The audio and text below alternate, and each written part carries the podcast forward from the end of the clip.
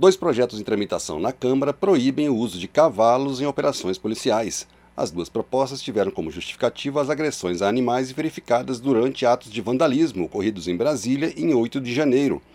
Um dos projetos veda o emprego de equinos na guarda montada pelas cavalarias federais, estaduais e municipais, o que inclui a Polícia Militar, e dá prazo de seis meses para que essas instituições apresentem um plano de uso social e alternativo dos animais, como a ecoterapia.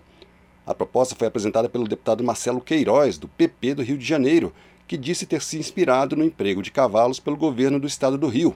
Segundo o deputado, o uso de cavalos em combate ou operações é ineficaz e desrespeita as boas práticas de bem-estar animal. Não se combate ninguém com a utilização de cavalo. Hoje você tem drone, você tem várias formas de fazer isso e a gente está utilizando aqui um método medieval de atuação. Eu não quero acabar com a cavalaria, eu não quero mexer com a polícia, mas eu entendo que a polícia pode utilizar, como é feito no Rio de Janeiro, esses animais para aproximar da população, para fazer projetos de ecoterapia. E aí sim, eu acho que a gente tem que ajudar o bem-estar animal e toda a bancada que defende isso a equipar a polícia e não utilizar um animal como forma de combate. Outro projeto parecido foi apresentado pelo deputado Fred Costa, do Patriota de Minas Gerais.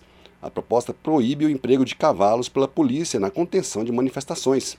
Fred Costa também considera o emprego de animais nesses casos ineficiente, além de ser um risco para os cavalos e cavaleiros. Da Rádio Câmara de Brasília, Antônio Vital.